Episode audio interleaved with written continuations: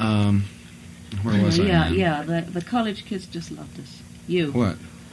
Us. No, they us. loved you, honey. loved- They they thought loved they- the you. yeah. Emily and Tiny made a Oh, pretty, come pretty good impression in the East. I thought. We, we took some pictures. Well, Tiny all, took they're a also movie camera. unhealthy looking. There were the six of us and Paul boys, Gorman, our our uh, our Uh-huh. Booker for the tour.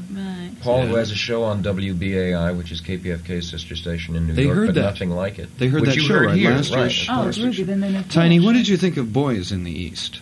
In general, the boys that I came up really after the look. I was. I, I looked more at busy the women to see what they were wearing. What, what, what were your impressions of what the women were wearing? Oh, they were wearing very ugly clothes. Really? That's Emily, did you feel the same about a way?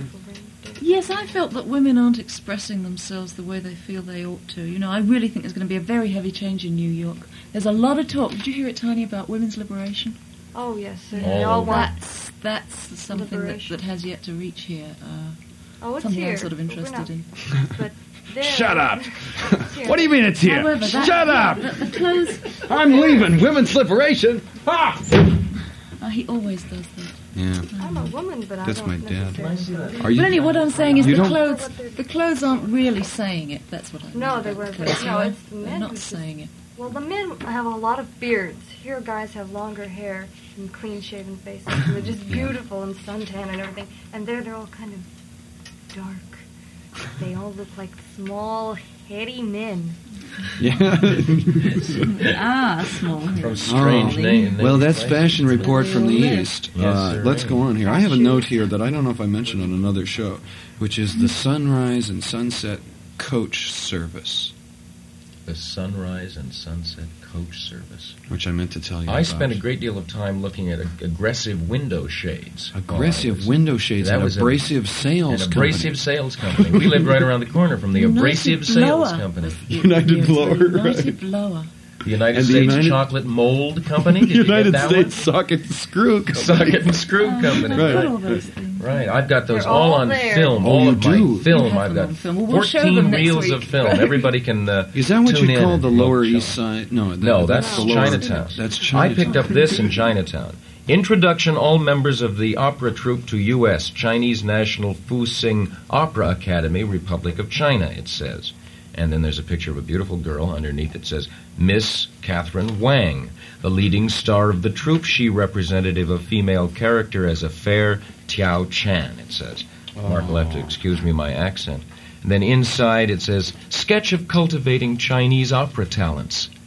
It is important for one to learn Chinese opera in his boyhood as a prerequisite, for it has much to do with the skillful movement of both the leg and the loins.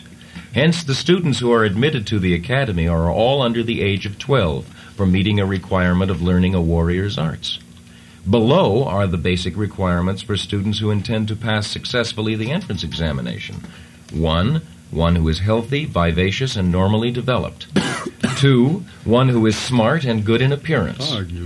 Three, one who has one who has a clear and loud voice as a mental endowment. Four, one who is bright with rapid response. Besides howling these mentally superior endowments, Howling. famous acts of Chinese opera should study dramatic certs with a not two certs but one, right? with a good Thank you. With a good tutor with assiduity and patience, let alone the cultivation of the art. Told you to let that alone. For many years and the some more of that proficiency in stage performances. Every day at the academy, get up at dawn. After wishing their faces, they, taking advantage of the fresh air, practice their voices or sing their favorite melodies at the foot of a hill or on the lakeside near the campus. Then they begin to read their lines and to practice their tunes and their tweedle lessons and train their larynxes. Later, they attend rehearsals, one after another, after becoming familiar with every act of the play, with every kind of music, civil or military. Unless their rehearsals turn out to be very satisfactory, they cannot perform a play on the stage. And they're a picture of a lot of people who have made it in and who have such wonderful characters as Fighter Clown, Joker, Fighter clown. Paint Face, Fighter Paint Face, Brave Fighter, Personated Young Man, Agril Pox as a Boy, Famous Character, Master Clown, Personated Old Man, Cavaliers, fighters, and there are a lot of fighters and fighter paint faces. And there's Gong Master, Chief of Fiddle, Member of Music, and uh, Costume well, control. Oh, costumes control, right there. costumes control. Also, Piddle Master. Lin Hu Min is the Piddle Master, and the big Piddle Master is Lu Fu Sheng. Here, there's also a fighter grill, two fighter grills, and a skipper. It's really. I wish I had gone and seen them actually, but I didn't. Were, were you going to read something I've got that well, wonderful Thad just uh, handed of me some of his stuff. Thaddeus, uh, uh, and I was going to read it. No, this is a big That is the of a creator giant of machine. Nick, of Nick Danger. Uh, the- Logo. The, logo of Nick Lo- Danger, which logo. appears on uh, on the album. yes. That shining. Uh, At the specific request of the royal astrologer Agrippa the Great, the high and grand royal astronomical and conuptial chariot was built to regal specifications by Maxwell Grover Franklin, nearly world renowned as the man who invented electricity. I thought it was Abner Grafner. Oh, Uh, Maxwell he's Grover the one who Franklin. did invent electricity. oh, Maxwell, really? what's his name, almost invented electricity. Oh, Thad. Made it with my own hand, two hands he did. With the aid of his congenial associate and cohort, Senator John Stonewall Pullman. I remember him in 1982. This machine with its. Franklin Pullman direct friction gear drive, commonly dubbed Grips Astral Clock Wagon, was first revealed to two semicolon the gaping masses in Munich just before the William Revolution when Count Morris Mostrovsky, Emperor of the Holy Modal Kingdom, hitched his painting pet Nepalese albino rhino to the chariot and tooled through the streets to the roaring of the crowds and the pounding of the surf. And Madame Mindermast exclaimed to her gold baboon, "My, but it is huge." Below is a woodcut done in 1985 by the Perugian artist and mercenary Thedonius Waricchia the Elder, and reproduced courtesy Hieronymus Burabaki, Museum of Modern Mind, Science, and Inner Space. And it's a beautiful poster, Yes, man. Can really people get nice. these? Can people get them anywhere? They're Letter Graphics International. It's a beautiful and with one of Thad's weird, wonderful, strange machines, drawn by a weird, wonderful, strange armored rhinoceros. Oh, do that. Letter Graphics International, the photo process lettering people. It's a calendar uh, for One April. month. April. Oh. It's an Aries. It's an Aries thing, and then he has his other thing here. T- his tarot cards, four of his tarot cards that are just beautiful, and this is a poster also by Letter Graphics International. March. 870-4828. And you can get the four tarot cards, which I won't read because they're they're really beautiful, and I'm supposed to do some commentary for the tarot cards. So this stuff that he wrote up here is probably no good anyway. So I won't read it because probably mine will be mine will be better. He's a pretty good writer, though. Thaddeus is. I've always sort of thought. Well, what's Could read next? his writing. Eh? Two blocks away, night traffic goes whipping through the avenue, the fast cars. It's not as though one could see it. It's not as though nothing were good. Even though the rooftops, stars are mixed with cloud, only the brightest come through. The absolute bureaucracy of size and closeness, which coefficient is power. But the cat crosses the tiled roof at this hour, in the dark night, in the moon. Uh, another Blackburn poem. The cat crosses the tiled roof. Yeah, he's That's writing nice. that in, Malaga, in Malaga, not in Oh. New York City. Oh, well, he writes. Uh, he's one of the best writers about New York while in Malaga. Malaga, that Malaga is a small town outside of Fresno. You know, Is it it really? is. It actually is, man. And a friend I of was mine, in Richard an awful lot of Schellenberg, small his towns father. outside of New York. Uh, uh, everything's a small town outside of New York. That's right. Richard Schillenberg's That sounds like something a taxi driver would say. I, will tell you about the taxi about driver. the taxi drivers. Hundreds of taxi drivers. We went everywhere in taxis. Uh, you went everywhere in subways, so you had a completely different set of experiences, I'm sure. Well, I traveled around. we were up on the s- up on the streets, man, and we had the weirdest collection. But they're all weird. They're all none of them speak English.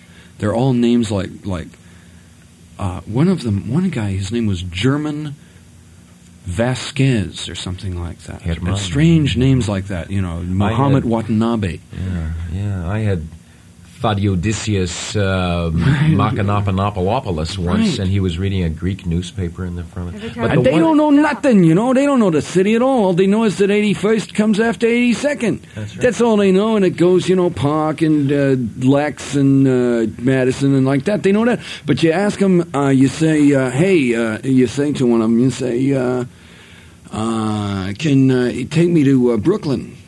And the guy, uh, seriously, like he'll, uh, you know, he don't know. He don't know where. He don't even know where that is. You know. Brooklyn. don't know. Listen, I never go across. Uh, what? What? I should go across the East River for you? Yeah. What can I make in the, across the East River? One guy, one guy. Now, believe me. I'm going to this, stay here between 42nd Street and 59th Street. Listen. this guy told me. He says, he says I could get you there, but I wouldn't know how to get back. yeah. Well, we didn't use him. Needless to say, the last guy we had, the last taxi driver, was really like a, a uh, in a nutshell, like what the whole trip was all about. You know, this guy's name was Morris Wei- Wiener. Wiener. Which was amazing due to the fact that we've been talking about how God spelled backwards is dog and how Jesus spelled backwards is sausage. So this guy's name is Morris Wiener, He right? must be one of the chosen people. Yeah, man, he's one of the cats. So He's one of the dogs. he's one of these cats, right? He watches. First thing he says to us, he says, "You ever watch Beat the Comedian?" Or some show like that. I don't remember the exact name. I'm just like riffing off what he was saying, you know. So Beat the Comedian. He says, you know, with Morey Amsterdam and where the comedians fight each other, the fighting comedians, fighting Chinese comedians, you know, like Morey Amsterdam and Fujiko Watanabe. And we say no. And he says, well, then he proceeds to go through all those routines, like it's like the Johnny Carson show, only we're driving in this cab and he's weaving from lane to lane, almost getting us killed right through the Bronx, and he don't know where we're going. He don't know where Kennedy Airport is. He keeps saying, where are we? Where are we? Did, did you see what that sign says? Blind. And then he's also telling us all these jokes, like this guy, this guy, he go, you know, and it's all that kind of jokes, and it's all just like Morey Amsterdam, and we almost got killed, and it was terrible. Oh, boy. And then the other thing was the car driver. Excuse Where me the- for just where the going on like this. was like that, going to the airport. Oh yeah. Have you He didn't know where the airport was either. So we follow the sign. We I'd say, no, this is sign over there. Oh, no, that's the sign. It goes that way. And he went that We had way. two hippie cab drivers. Yeah. Yes. I met a girl cab driver, Oh, a girl. I've heard Yes. they have them. and her name is Hackwoman on Oh, show. that's right. Back That- woman, Oh, her woman, woman. Kate. Yeah, oh, right. She's from. Berkeley, right?